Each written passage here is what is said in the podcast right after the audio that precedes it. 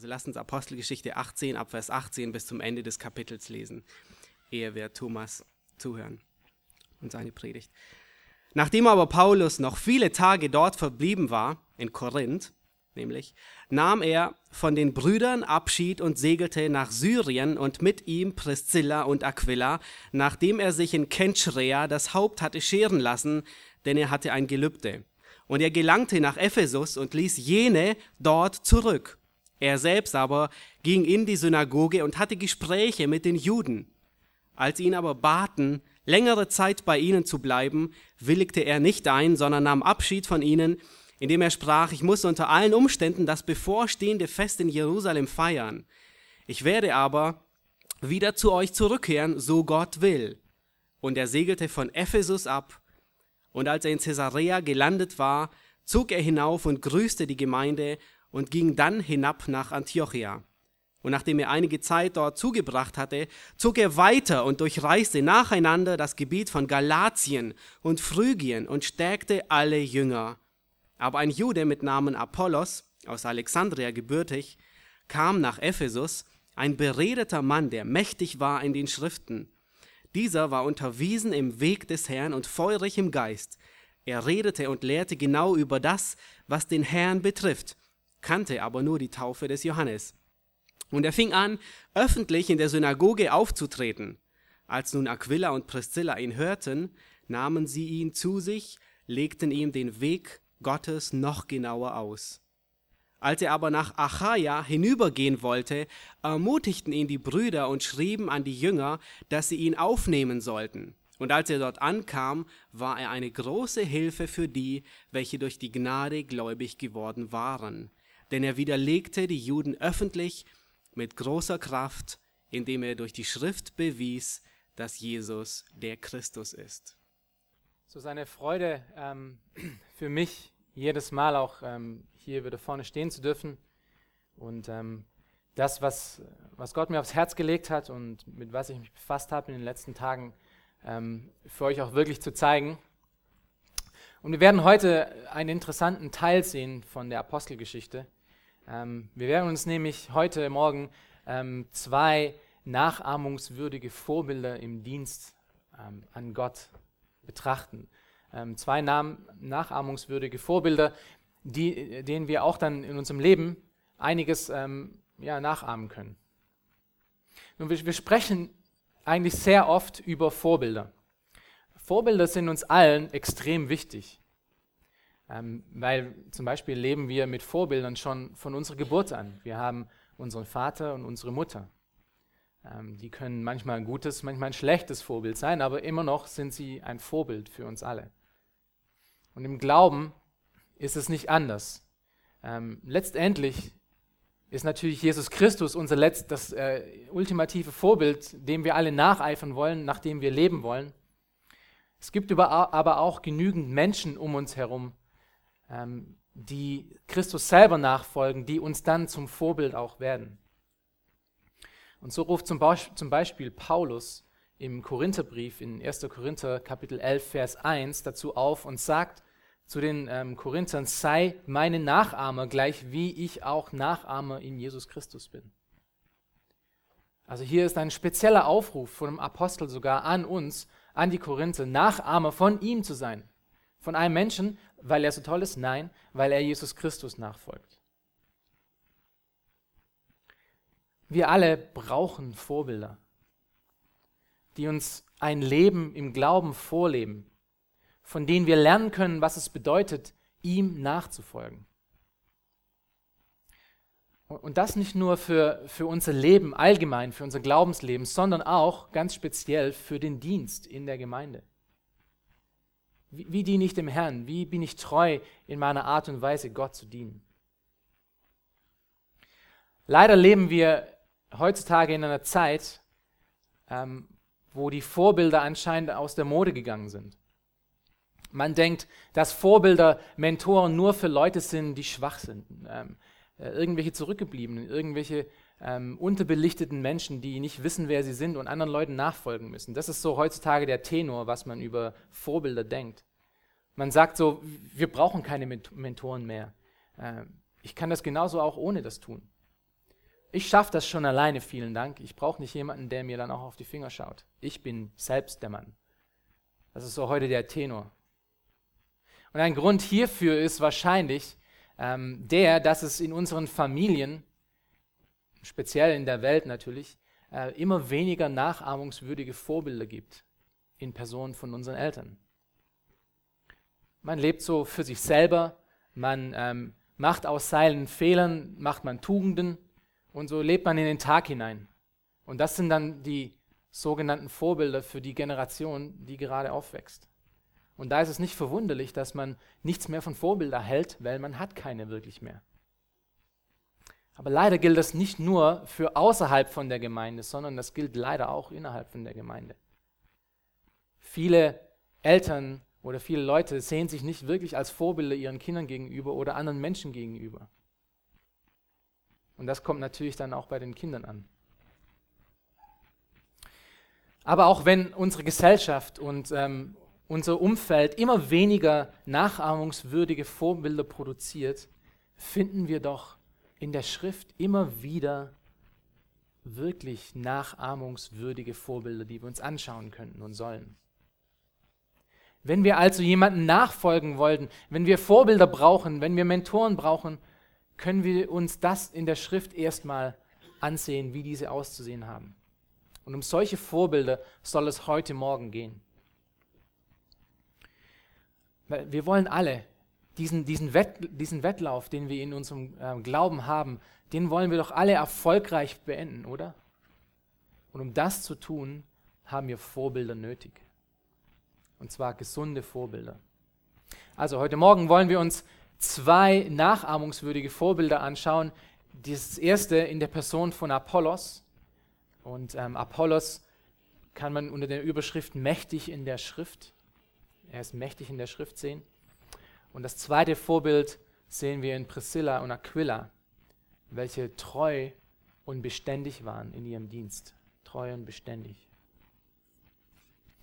Und in diesen beiden Vorbildern äh, können eigentlich alle von euch Ermutigung und aber auch Ermahnung finden heute Morgen, ob ihr jetzt verheiratet seid oder nicht verheiratet seid. Denn beide Personen passen da natürlich rein, Apollos und Priscilla und Aquila, welche ein Ehepaar waren. Aber ich möchte auch hier speziell nochmal die Männer ansprechen. Denn dieser Text ist speziell auch für euch. Und zwar in der Form von Apollos. So sollten auch wir sein. Unser Abschnitt beginnt heute, den wir durchgehen werden, ähm, am Ende der zweiten Missionsreise von Paulus. Ähm, da, da nach Antiochia gegangen ist, seine Heimatgemeinde und etwas Zeit da verbracht hatte. Und wir hatten gerade gelesen in Vers 23, ähm, ist er gerade noch dort. Und er sagt dort, und nachdem er einige Zeit dort in Antiochia zugebracht hatte, zog er weiter und durchreiste nacheinander das Gebiet von Galatien und Phrygien und stärkte alle Jünger.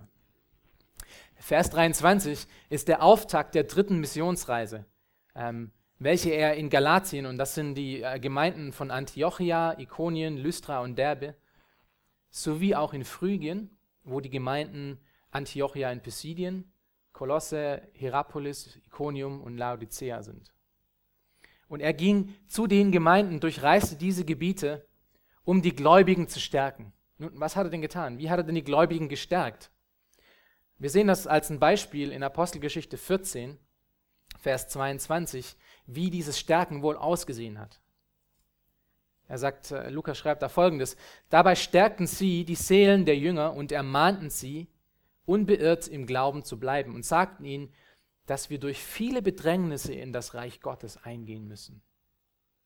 Und das ist wahrscheinlich, was, was Paulus hier auch in diesen, ähm, in Galatien und in Früge, in diesen Gemeinden erklärte, dass sie äh, unbeirrt im Glauben bleiben und durch viele Bedrängnisse in das Reich Gottes kommen müssen. Und interessanterweise in Apostelgeschichte 14 ist das, sind es genau die gleichen Gemeinden wie jetzt hier in Apostelgeschichte 18, äh, die er auch wieder bereist.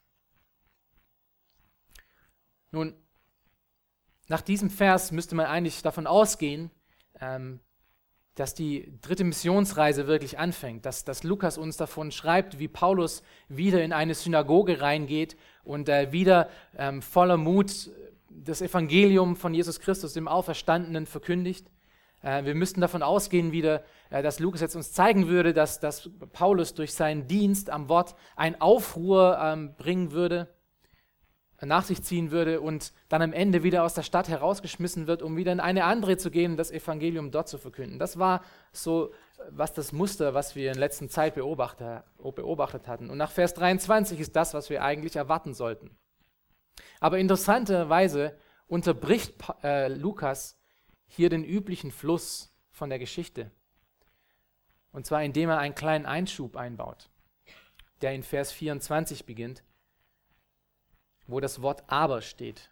Und im Griechischen bedeutet das wirklich, dass jetzt hier kommt was anderes, hier kommt ein Einschub. Lass uns mal Vers 24 lesen. Aber ein Jude mit Namen Apollos, der aus Alexandria gebürtig, kam nach Ephesus, ein beredeter Mann, der mächtig war in den Schriften.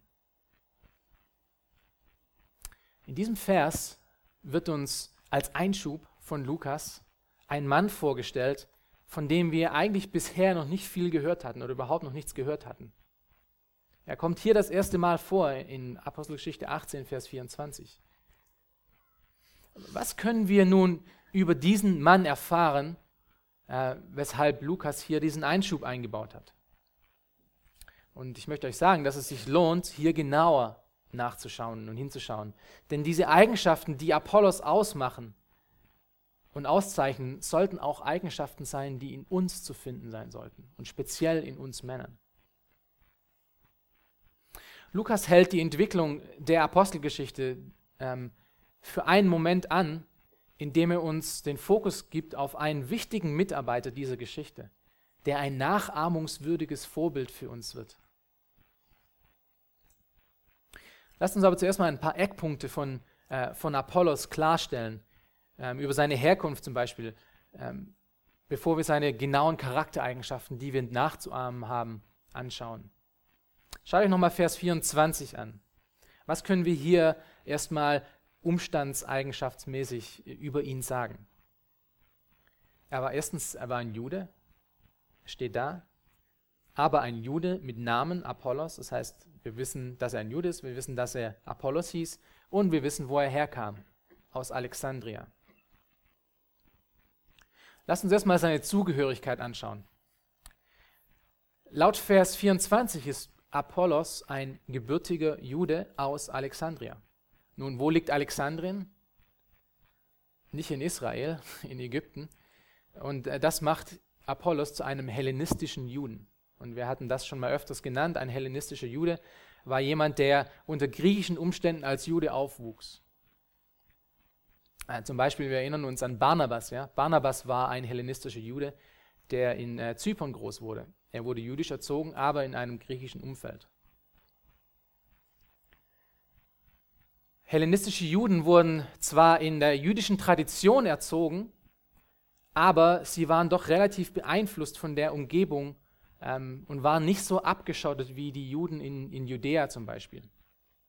Sie hatten doch relativ viel Kontaktpunkte mit, der, mit ihrer Umgebung, mit ihrer Umwelt. Das machte zum Beispiel Barnabas so nützlich für den Dienst in Antiochia, in dieser frühen Gemeinde, die in einer kompletten ähm, äh, unjüdischen oder nicht jüdischen Umgebung ähm, aufwuchs, weil er kannte die Kultur und er kannte die Sprache. Und so benutzte Gott einige Männer, Helle, einige hellenistische Juden, ähm, weil sie gerade diesen Hintergrund hatten. Und Apollos war genau der, genauso. Apollos genoss ohne Zweifel wahrscheinlich eine sehr gute und sehr fundierte Ausbildung im Alten Testament und, und den Lehren auch der, der Rabbiner, wie das so üblich war für, ähm, für die männlichen Juden in der damaligen Zeit. Auch wenn die hellenistischen Juden äh, Gepflegenheiten hatten, ihr, ihre Art und Weise mit, mit der griechischen anzupassen, war das doch immer noch der Fokus. Okay, das war erstmal seine, seine, Herku seine Herkunft, sein Name. Nun, was ist denn so speziell an seinem Namen? Apollos.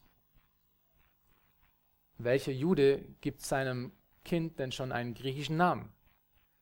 Wir lesen nicht, dass Apollos irgendeinen anderen Namen hatte, wie zum Beispiel Barnabas. Barnabas hatte einen jüdischen Namen, aber auch einen griechischen Namen. Apollos hatte diesen Namen nicht. Er war griechischer Name. Und das zeugt wahrscheinlich davon, dass Apollos' Eltern sehr viel Wert darauf legten, dass, obwohl er jüdisch erzogen wurde, auch in seiner Umgebung, in seinem Umfeld ähm, auch wirklich angepasst lebte. Und wir können auch was zu seinem Hintergrund sagen, weil das macht jetzt nun alles Sinn, wenn wir uns anschauen, wo er herkommt. Denn seine Heimatstadt war Alexandria, in der er äh, geboren wurde, in der er aufwuchs. Alexandria war nach dem Fall von Babylon und nach dem Fall von Nineveh und vor dem Aufstieg von Rom das kulturelle Zentrum der Welt schlechthin, der antiken Welt damals. Es hatte ein Museum zu der damaligen Zeit schon und eine der größten Bibliotheken, die die antike Welt überhaupt jemals kannte. Das ist die Bibliothek zu Alexandrien. Und äh, wenn ihr euch das mal ein bisschen anschaut, leider ist diese Bibliothek im Feuer aufgegangen und man hat ganz arg viel antike Schriften darin verloren. Aber es war wohl eine riesen Bibliothek, die seinesgleichen sucht. Nun, die Gegenwart von so einer Bibliothek äh, zeugt davon, dass die Stadt einen ziemlichen akademischen Stand hatte, oder? Keiner baut so eine riesen Bibliothek, ohne dass es Akademia um, um diese äh, Leute gibt, die das auch lesen wollen und äh, die es auch studieren wollen. Es war also, Alexandrien war ein Zentrum des Lernens und des Wissens. Wer in Alexandria seine Ausbildung bekam, war ein erste Klasse Student.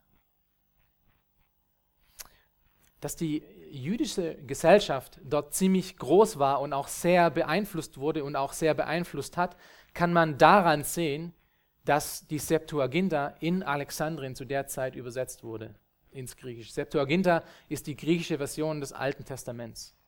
Die kam aus Alexandrien. Also Apollos, der jetzt nach Ephesus kam, kam aus diesem Umfeld heraus. Was macht nun diesen Mann so speziell, dass Lukas für uns die Geschichte der, ähm, der Apostel und, und der, ähm, des Wachstums der Gemeinde unterbricht? Was ist so speziell an diesem Mann, dass wir ihm nachfolgen sollten? Wir wollen uns nun sieben Charaktereigenschaften von, Apoll von Apollos anschauen. Sieben Charakter Charaktereigenschaften, welche wir auch bei uns finden sollten. Und die erste finden wir in Vers 24. Apollos war ein gebildeter Mann. Er war ein gebildeter Mann. Alle deutschen Übersetzungen, die ihr wahrscheinlich auch hier habt, ähm, sprechen von einem beredeten Mann. Aber wer, wer, von uns weiß schon, was beredet bedeutet? Äh, das griechische Wort hierfür spricht von einem Menschen, der, der wortgewandt ist, äh, der überzeugende Rede, äh, eine überzeugende Redeart hatte, der eloquent war. Kurzum, Apollos war gebildet. Ähm, er konnte sich klar und deutlich ausdrücken. Ich frage mich, ob wir das heute eigentlich auch noch als Tugend ansehen. Ist ähm, gebildet und ausdrucksstark zu sein noch ein Ziel, was wir, was wir heutzutage verfolgen? Oder ist es in der Zwischenzeit sehr uncool geworden, um sich noch wirklich richtig ausdrücken zu können? Und es ist schon ironisch irgendwie, dass wir in, dieser, äh, in diesem Informationszeitalter, in dem wir leben, äh, immer weniger die Kapazität und das Verlangen danach haben, um Bildung zu erfahren. Und vielleicht hat es ja damit auch zu tun, dass wir, ähm, dass es uns eingetrichtert wird, dass Unterhaltung das höchste Ziel des Menschen ist. Solange wir irgendwo vor einem 24 LED-Screen sitzen können und das neueste HD-Gebot anschauen, dann ist die Menschheit glücklich. Damals war das aber noch ganz anders. Damals war das noch eine Tugend, um äh, sich Wissen anzueignen, eine Tugend, um sich auszudrücken zu können, eine Tugend, um sich Gedanken über die Welt zu machen. Und leider ist dieses, ähm, äh, die, dieser Bruch mit dieser Tugend hat sich auch in die Kanzeln eingeschlichen.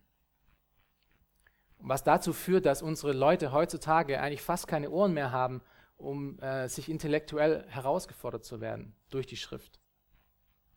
Richtig zu denken Richtig zu denken ist eine Gabe Gottes, die für unseren geraden Weg in Jesus Christus unabdingbar ist. Gott hat seine Offenbarung nicht in einem Fünf-Punkte-Programm oder in einem Fünf-Minuten-Gott-DVD gebracht, sondern er hat sie in 66 Büchern, in dieser Schrift gebracht. Die Fähigkeit, um, um schwierige Konzepte zu erarbeiten, ist nicht nur vor Professoren und Doktoren gedacht, sondern wir werden jeden Tag von der Schrift dazu aufgefordert, über sein Wort nachzudenken, und zwar tief nachzudenken. Zum Beispiel in Philippa 4, Vers 8 wo Paulus schreibt, im Übrigen, ihr Brüder, alles, was wahrhaftig, was ehrbar, was gerecht, was rein, was liebenswert, was, wohl, was wohllautend, was irgendeine Tugend oder irgendetwas Lobenswertes ist, darauf seid bedacht. Was bedeutet, darüber denkt nach. Wir sollen nachdenken, wir sollen unseren Kopf verwenden, unseren Verstand gebrauchen, um das zu verarbeiten, was wir in der Schrift sehen. Und Apollos war fähig dazu. Er war fähig dazu, über diese Dinge sich Gedanken zu machen und diese dann auch wieder deutlich an andere zu kommunizieren. Aber wie schon gesagt, diese Eigenschaft setzt voraus, dass man Sitzfleisch entwickelt hat, dass man einen ein Hunger dafür entwickelt hat, um zu lernen, um nachzudenken, um sich mit der Schrift zu beschäftigen. Dass man gelernt hat zu denken. Nun, auch wenn nicht jeder Prediger werden sollte oder ähm, Doktor an einer Bibelschule oder irgendwie sowas, sollten, haben wir doch alle diese Fähigkeit von Gott bekommen und sollten diesem auch nacheifern und dieses ausbauen, damit wir darin besser werden. Josua spricht auch davon, dass wir tagtäglich uns über Gott, Gottes Wort Gedanken machen sollten. Ich glaube nicht, dass, ähm, dass ein Ich lass mich berieseln und wenn ich was verpasst habe, hole ich mir die MP3, ähm, glaube, dass das wirklich Gott die volle Ehre gibt dass wir uns nur irgendwo hinsetzen und berieseln lassen, sondern dass wir wirklich aktiv darüber nachdenken und Dinge auch verarbeiten. Wir sind, was wir denken. Zweitens, Apollos war nicht nur gebildet und redegewandt, sondern er war auch mächtig in den Schriften. Er war mächtig in den Schriften. Und das ist eine Eigenschaft, die wir uns doch als Christen alle wünschen, oder?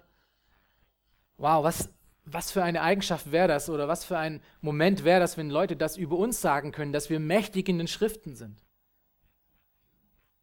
Seht ihr, Apollos war nicht nur einfach gebildet, er hatte nicht nur irgendeinen Doktorgrad, einen, Doktorabschluss oder irgendwelches Wissen sich angeeignet.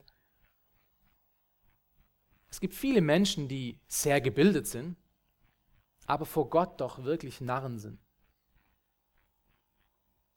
Die Bildung, die Apollos genoss und die er auch suchte,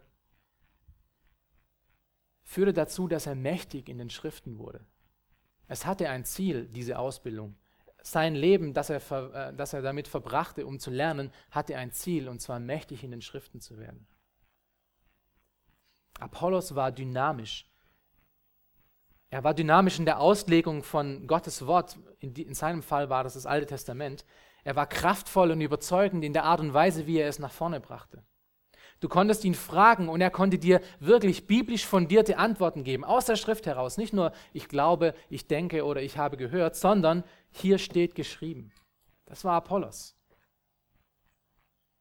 Er war nicht irgendein dahergelaufener Theologe mit irgendwelchen Halbwissen, sondern er hatte sich tatsächlich mit dem Text beschäftigt und sich da Gedanken darüber gemacht. Er hat den Text für sich selber gewonnen und sich sein eigen gemacht.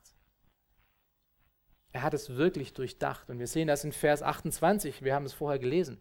Wenn er die Juden in, in Korinth mit großer Kraft öffentlich ähm, anging.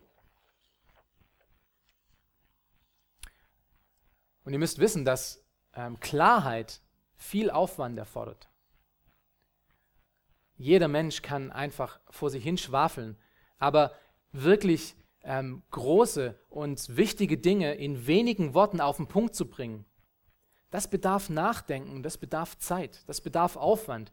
Man muss erstmal etwas für sich selber erarbeitet und verstanden haben, bevor man es anderen klar machen kann. Ich gebe euch mal einen Tipp wenn ihr in eurer Darstellung vom Evangelium und eurer Lehre nicht klar seid, wenn andere euch nicht verstehen, dann ist es euch wahrscheinlich selber nicht klar geworden.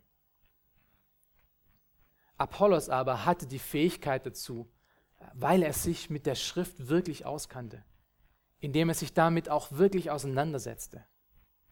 Und ich bin immer wieder schockiert, wie wenig Christen sich in der Schrift auskennen, wie wenig sie wirklich wissen über Gott. Oh, sie haben ein theoretisches Wissen, vielleicht eine systematische Theologie, die ihnen hilft, aber wenn es dazu kommt, um wirklich das zu untermauern, was sie glauben, aus der Schrift heraus, jeden Punkt zu finden, fallen bei uns meistens die Lichter aus. Und das ist ein Armutszeichen. Aber auch ein Zeichen davon, dass wir aufgehört haben, uns in der Tiefe mit komplexen theologischen Themen zu beschäftigen, mit Gott zu beschäftigen. Apollos saß nicht in seiner freien Zeit herum, um mit seinen Freunden Backgammon zu spielen, Mate-Tee zu schlürfen und einfach zu chillen. Und jetzt für die ältere Generation zu chillen bedeutet einfach in den Tag hinein zu leben und mal nichts zu tun.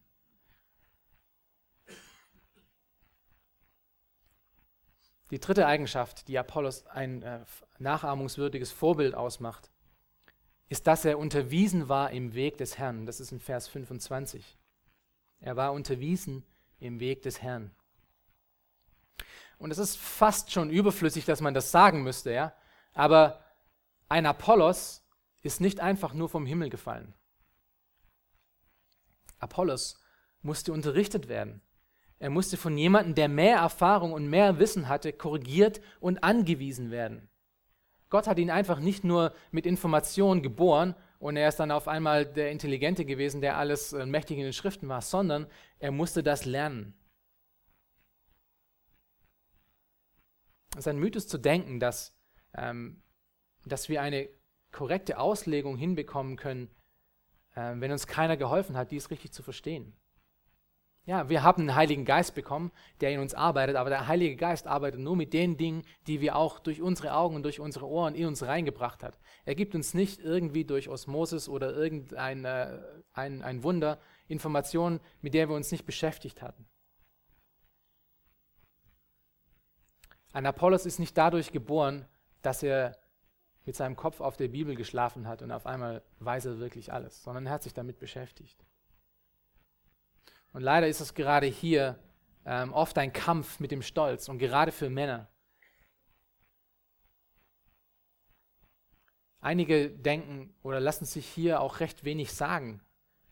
Entweder haben sie Angst, vielleicht ihr Gesicht zu verlieren, dass sie, dass sie weniger wissen als, als andere, oder sie haben wirklich kein Interesse daran, um sich hinzusetzen, um mit Gottes Wort sich zu beschäftigen und mächtig in den Schriften zu werden. Und das wäre natürlich ein sehr schlechtes Zeugnis. Denn ihr müsst euch daran erinnern, dass selbst ein Apollos, der so gebildet war, so einen akademischen Hintergrund hatte wie er, der wahrscheinlich die Intelligenz ja ausgemacht hat in seiner Zeit, er selbst hatte Unterweisung nötig. Und wie können wir dann sagen, dass wir keine Unterweisung mehr nötig haben? Und ich lehne mich mal jetzt hier aus dem sprichwörtlichen Fenster und, äh, und sage, dass es nicht genug ist, wenn wir hier nur sonntags aufschlagen und uns eine Predigt anhören. Das ist noch lang nicht genug, genug, um mächtig in den Schriften zu werden. Wir brauchen Unterweisung in dem Weg des Herrn. Fast jeden Tag. Entweder durch eigenes fundiertes Bibelstudium oder durch einen Hauskreis oder durch einen Grundlagenkurs oder durch eine Bibelschule oder durch was auch immer. Auf jeden Fall müssen wir uns beschäftigen mit, dem, mit Gottes Worten. Wir müssen herausfinden, was Gott gesagt hat in seiner Tiefe. Wir müssen Zeit damit verbringen, dass wir auch mächtig werden in den Schriften. Und es ist nicht so, wie manche Leute denken, dass wenn wir uns äh, mit der Schrift beschäftigen, wenn wir uns studieren, dass wir dann irgendwie träge und ungeistlich und, und verkopft werden. Das ist überhaupt nicht so. Es, genau das Gegenteil ist eigentlich der Fall. Viele Christen führen ein gelangweiltes Leben, nicht weil Gott langweilig ist. Die Botschaft ist nicht langweilig. Die Bibel ist nicht langweilig. Gott ist nicht langweilig. Sie führen ein gelangweiltes Leben, weil sie Gott nicht in seiner Tiefe kennen. Theologie, das Wissen von Gott, ist extrem praktisch. Ein gesundes Verständnis von Gott führt zu einem lebendigen Glauben in Wort und in Tat. Es ist nicht das eine oder das andere, sondern es ist beides zusammen. Und es fängt an mit dem Wissen von wer Gott ist. Und dafür muss ich mich mit Gottes Wort beschäftigen. Ich muss mich hinsetzen und Zeit dafür nehmen. Und dieser gebildete, dieser sehr intellektuelle Apollos war sich nicht zu schade, um Unterweisung zu bekommen. Und wie sieht es mit dir aus? Denkst du, du hast es nicht mehr nötig? Bist du schon angekommen? Nun, Lukas bringt nun diesen Punkt noch zum Leben, indem er äh, in Vers 25 uns den, die, die vierten Eigenschaft von Apollos aufzeigt, die wir nachahmen sollten. Und das ist, Paulus war feurig im Geist. Apollos war feurig im Geist, nicht Paulus. Das Wort, was hier hinter feurig steckt, ähm, äh, kommt aus dem Griechischen oder wird im Griechischen abgeleitet von dem, von dem Klang für kochendes Wasser. Die theologische Tiefe wirkte in Apollos keine geistliche Trägheit, sondern genau das Gegenteil war der Fall. Er wurde übersprudelnd, er wurde feurig, er, man konnte ihn nicht mehr aufhalten. Aber interessanterweise ist es nicht nur irgendwas, äh, er war nicht irgendjemand, der, der nur äh, äh, lauthals, gestik wild gestikulierend irgendwo in der Kanzel stand und, ähm, und, und Feuer gepredigt hat, sondern ähm, feurig im Geist zu sein hat eine spezielle Bedeutung. Wir sehen das in, in Römer 12, ähm, Vers 11, wo Paulus darüber spricht. Und er, und er, schreibt an die Empfänger des Briefes, um sie äh, auf Liebe im praktischen Leben zu trimmen. Wie, wie sieht Liebe im praktischen Leben aus? Und in Kapitel 12, Vers 11 sagt er folgendes: Im Eifer lasst nicht nach, seid brennend im Geist, dient dem Herrn. Dient dem Herrn brennend im Geist zu sein. Eine Theologie, die, die in Flammen steht, ist eine Theologie, die uns dazu bringt, um Gott zu dienen. Nicht notwendigerweise, um lauthals irgendwo rumzugestikulieren und ähm, irgendwelche, durch irgendwelche Dinge zu springen oder irgendwas zu machen, sondern wirklich Gott zu dienen, bereit zu sein, um Gott zu dienen in allen Lebenslagen. Denn wenn man einen Menschen mal wirklich durch die Theologie in Brand gesetzt hat, kann man ihn nicht mehr davon abhalten, um Gott zu dienen. Es ist die Überzeugung von einem großen und von einem mächtigen Gott, die uns, die uns dazu treibt, um uns Nächte um die Ohren zu schlagen, damit wir Gottes Wort auch wirklich akkurat und lebendig an die Gemeinde bringen können. Es ist, was uns dazu antreibt, um alles in unserem Leben für die Gemeinde und für den Dienst an Gottes Leben zu geben. Das ist das, was Paulus im zweiten Korintherbrief sagt, äh, in Kapitel 5, Vers 14, wenn er schreibt, denn die Liebe des Christus drängt uns, da wir von diesem überzeugt sind, wenn einer für alle gestorben ist, so sind sie alle gestorben. Paulus, Paulus' Dienst wurde gedrängt dadurch, durch sein Wissen von wer Gott ist, durch seine Theologie. Er war in Brand gesetzt durch die Theologie. Und diese Theologie drängte ihm, das Evangelium in den widrigsten Umständen zu verkündigen. Und selbst wenn es sein Leben kosten würde. Es war das Wissen von dem, wer Gott ist. Wie sieht es bei dir aus? Bist du auch angetrieben von diesem tiefen Gottesverständnis? Oder hast du dich geistlich und intellektuell schon so weit zurückgezogen, dass das Feuer schon lange nicht mehr da ist und vielleicht nur noch am Glimmen ist. Die fünfte Eigenschaft von Apollos, äh, die uns Lukas hier aufzeigt, ist, dass er genau lehrte. Er lehrte genau. Und wir sehen das in Vers 25 nochmal. Äh, das griechische Wort, was hier hinter genau ähm, steht, ist eins, was wir uns mal anschauen sollten, denn es ist das, ist das griechische Wort Akribos. Und ihr habt es vielleicht schon erkannt. Ähm, das ist das, was wir im Deutschen akribisch von ableiten. Und akribisch bedeutet, es ist jemand, der sich ganz genau und ganz exakt mit irgendwas beschäftigt. Wenn wir Dinge akribisch tun, dann tun wir das wirklich fokussiert und wirklich ganz genau, ganz genau ausgearbeitet. Und Apollos war sehr akribisch in seiner Präsentation von dem, wer Gott ist.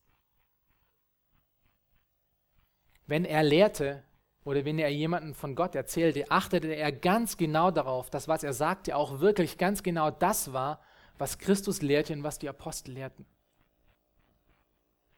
Und das wiederum setzt natürlich eine akribische Studienzeit voraus.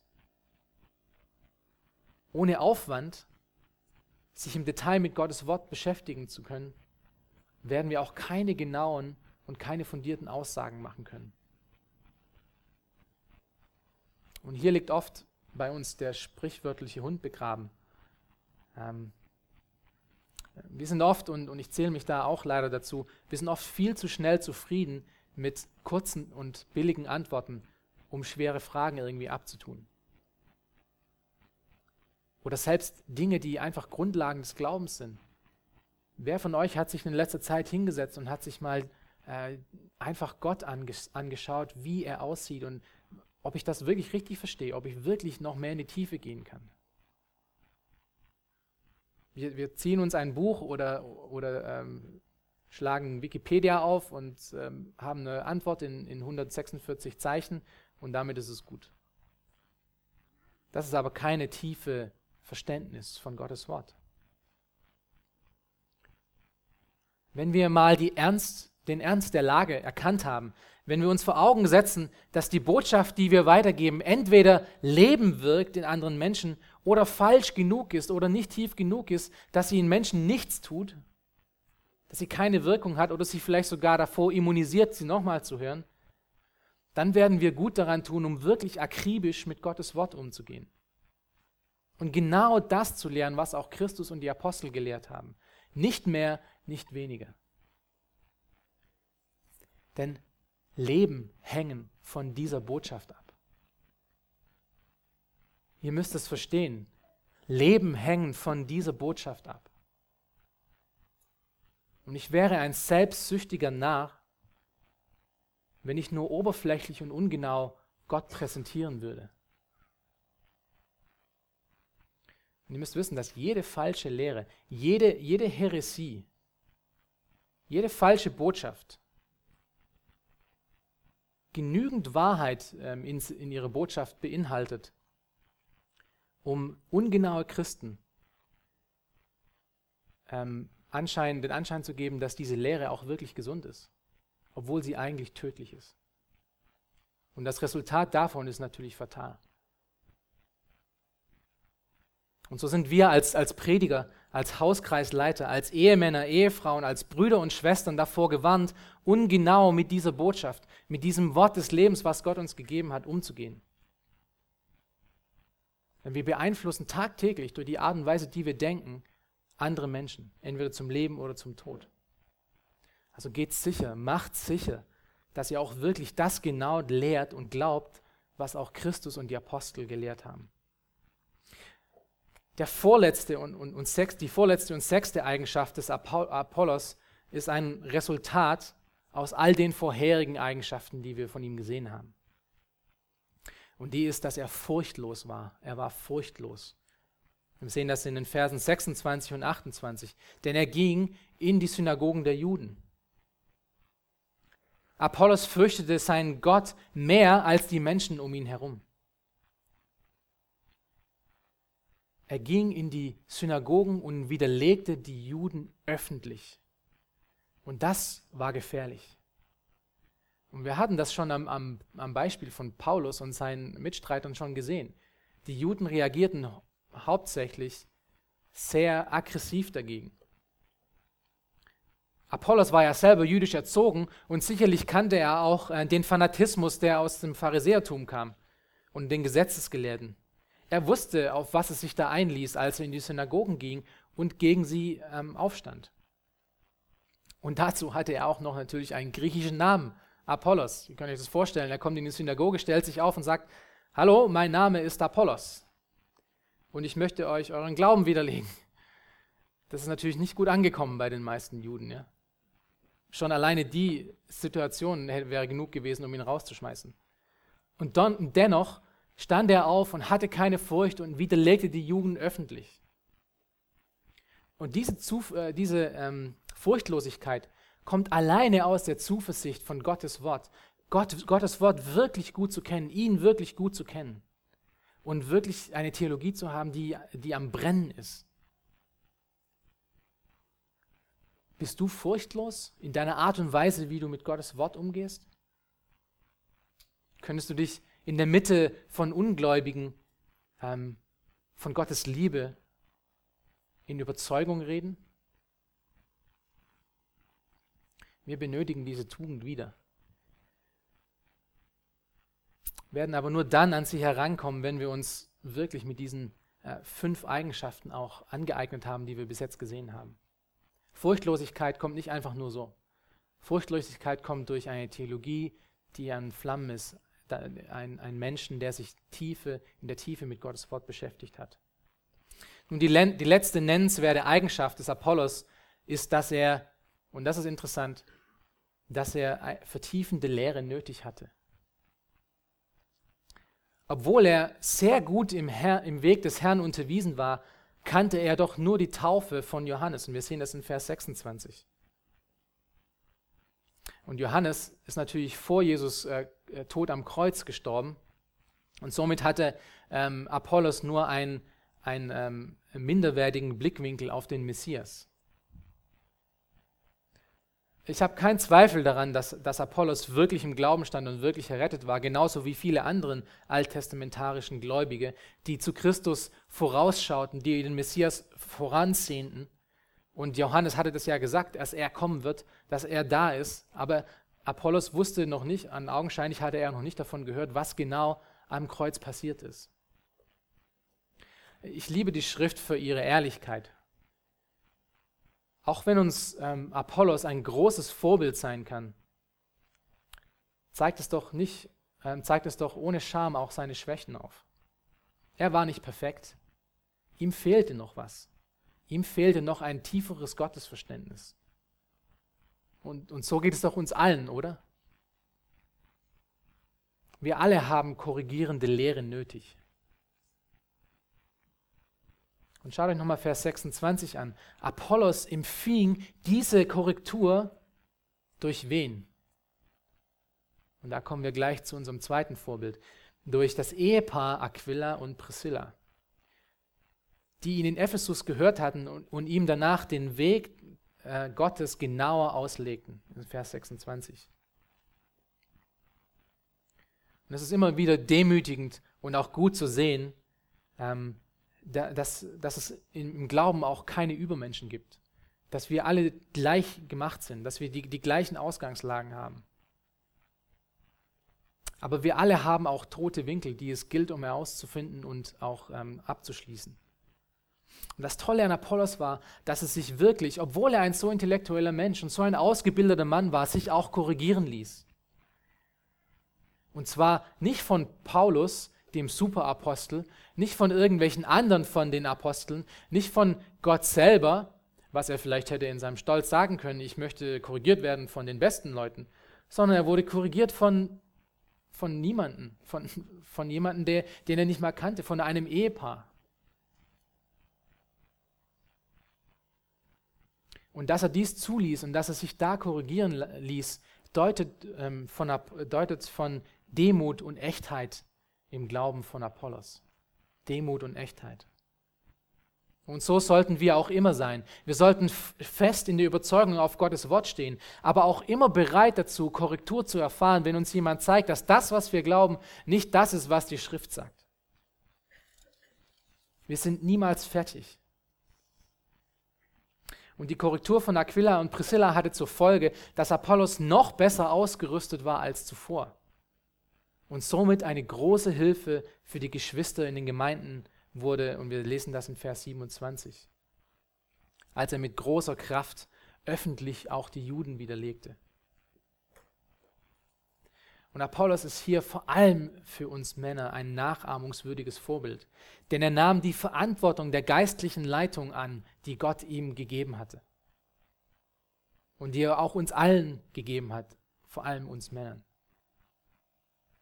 Er versteckte sich nicht hinter seiner Arbeit, er versteckte sich nicht hinter seinem Auto, er versteckte sich nicht hinter seinen Hobbys, er versteckte sich nicht hinter seiner Unwissenheit und sagt, ich weiß ja sowieso nichts, er versteckte sich auch nicht hinter seiner Frau, sondern er nahm diesen Auftrag an und er tat was damit.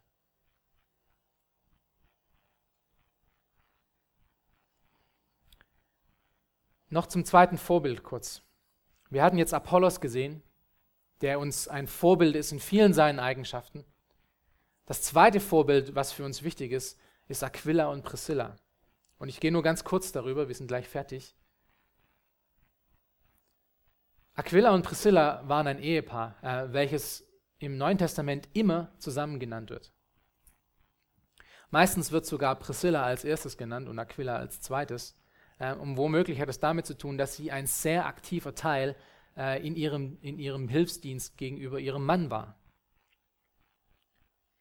als sie ihm zur Seite stand. Das Neue Testament kennt, kennt nur sechs Stellen, an denen ihren Namen genannt wird und meistens wird nur über ihren Namen gesprochen oder, oder sie gegrüßt. Aber wir wissen, dass sie nach Claudius' Erlass, ähm, dass alle Juden Rom verlassen müssten, waren sie erst nach Korinth gekommen, wo sie auch Paulus kennenlernten und mit ihm Zeit verbrachten. Und in dieser Zeit wurden sie treue Mitarbeiter von Paulus, der sie dann immer wieder mitnahm und sie auch oft in den Briefen grüßen ließ. Und es ist schwer zu übersehen, wie, wie zielstrebig und eng dieses Ehepaar zusammen für den Herrn dienten. Sie waren treu und theologisch so gut gegründet, dass sie einen, einem gebildeten Mann wie Apollos Korrektur geben konnten. Und das mag wohl vielleicht einer der wichtigsten Beiträge in ihrem Dienst am Herrn gewesen sein, dass sie Paulus korrigieren konnten, dass sie ihn äh, noch verschärfen konnten. Denn später wurde Apollos wirklich wichtiger und wichtiger, auch im, ähm, im Dienst von, von Paulus selber. Wenn, er zum, wenn zum Beispiel in, in Korinth, im ersten Korintherbrief, lesen wir davon, dass es eine ganze Menge von Leuten gab, die auf der einen Seite Paulus folgen wollten, auf der anderen Seite Christus und dann Apollos. Also, dass er in dieser Gruppe mitgenannt wird, bedeutet, dass er ziemlich wichtig war. Und Priscilla und Aquila hatten Teil daran. Sie waren daran beteiligt, um Apollos wirklich den letzten Schliff zu geben. Wir alle brauchen solche Ehepaare. Unsere Gemeinden brauchen Priscillas und Aquillas. Ehepaare, die treu und bibelfundiert sind, die, sich in, die wirklich sich auch hingesetzt haben, wie wir gerade von Apollos gelesen hatten, die sich in der Tiefe mit Gottes Wort beschäftigt haben, die treu dienen und die dann zur rechten Zeit, wenn es Gott für nötig hält, auch gebraucht werden, um andere Menschen zu korrigieren und ihnen den richtigen Weg zu zeigen. Die aber nicht unbedingt immer im Zentrum von allem stehen, sondern die sie da sind. Sie sind treu, sie sind beständig und werden von Gott gebraucht. Und das ist doch mal ein erstrebenswertes Vorbild von einer Ehe, oder? Zum Abschluss. Wir hatten uns jetzt zwei nachahmungswürdige Vorbilder angeschaut. Der erste war das Vorbild von Apollos in seinen Eigenschaften und wie wir speziell als Männer ähm, das auch nachahmen sollten. Er war gebildet und redegewandt. Er war zweitens mächtig in den Schriften. Er war drittens, er hatte Unterweisung im Herrn bekommen. Viertens war er feurig im Geist, was, was bedeutet hatte, dass er Gott dient. Fünftens hatte er genaue Lehre. Er war wirklich akribisch in dem Verständnis von dem, was Gott ist. Sechstens hatte er keine Furcht, um diese Botschaft in die Welt hinauszutragen und auch die zu widerlegen, die dagegen stehen. Und siebtens nahm er Korrektur an, wenn Korrektur nötig wurde. Und danach hatten wir jetzt gerade gesehen und gelesen von Aquila und Priscilla, ähm, wie sie in der Formierung und Schliff von diesem wichtigen Mann wichtig wurden, obwohl er eine bessere Ausbildung hinter sich hatte, waren sie ihm doch in, in der Treue und in der Bibelzentriertheit mindestens ebenbürtig. Lass uns also nach diesen beiden äh, Vorbildern nachstreben und Gottes Werk auf Erden wirklich brauchbar werden, indem wir uns ähm, diese Eigenschaften aneignen, indem wir uns ausbilden durch Gottes Wort, indem wir mit, mit Gottes Wort uns beschäftigen, damit wir auch mächtig in den Schriften werden aber dass wir dann damit auch treu umgehen können und von Gott dann benutzt werden, wenn die Zeit recht ist. Lass uns unsere Faulheit und unsere stolzen Wege ablegen, unsere Prioritäten richtig zu setzen, indem wir Zeit mit Gott verbringen und Zeit mit seinem Wort, indem wir uns tiefe Gedanken machen darüber, wer Gott ist und was es bedeutet, das auszuleben in unserem Leben. Amen. Ja, Herr, wir danken dir jetzt für die Zeit, die wir hatten in deinem Wort, Herr. Wir danken dir auch für diese Vorbilder, die wir haben dürfen, Herr. Ähm, wir danken dir, Herr, dass du uns auch äh, suchst, suchst zu korrigieren, dass du uns nicht so lässt, wie wir sind, Herr, sondern dass du uns wie immer wieder die Messlatte aufzeigst und auch zeigst, Herr, dass es möglich ist, dass es Menschen gab, die das auch wirklich ausgelebt haben.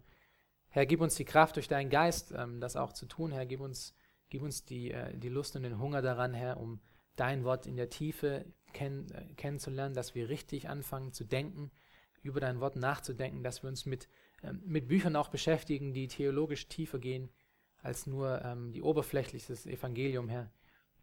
Hilf uns, dass wir in all dem, ähm, dass wir das tun, allein zu deiner Ehre, Herr. Nicht, dass wir irgendwelche äh, tollen Menschen werden oder irgendwelche leitenden Figuren in dieser Welt, Herr, sondern dass du uns benutzen kannst zu deiner Ehre, Herr, sodass wir äh, aus, ein, aus, dem Vollen heraus, aus dem Vollen herausschöpfen, dass unsere Quellen überfließend sind, ja, dass wir sprudelnd sind von deinem Wort und es nicht mehr halten können, Herr. Mach uns zu Menschen, Herr, die wirklich mächtig in deinem Wort sind und wirklich mit brennender Liebe anderen Menschen dienen und dir auch in der Gemeinde dienen, Herr. Wir alle haben einen Auftrag und die Fähigkeiten dazu bekommen, um dir zu dienen und für dich Licht und Salz in dieser Welt zu sein. Hilf uns, Herr. Hilf uns dadurch, dass wir uns wirklich mit deinem Wort beschäftigen. Aber lass uns auch immer wieder daran erinnern, dass diese Vorbilder, die wir zum Beispiel in Apollos oder in Paulus oder in sonst wem auch haben, Herr, dass sie nur menschliches Stückwerk sind, denn unser letztendliches und vollendetes Vorbild bist du, Herr Jesus Christus. Und wir wollen den Menschen aber nachfolgen, äh, ihnen nacheifern, von ihnen lernen, die auch dir nacheifern und so wiederum auch Vorbilder für andere Menschen werden, Herr. Hilf uns, Mentoren zu werden. Hilf uns, Jüngerschaftsbeziehungen einzugehen, Herr, wo wir anderen Menschen diese Liebe für dein Wort und dieses tiefe Denken auch beibringen können, Herr. Wirke dies an uns, sei uns gnädig dazu. In deinem Namen. Amen.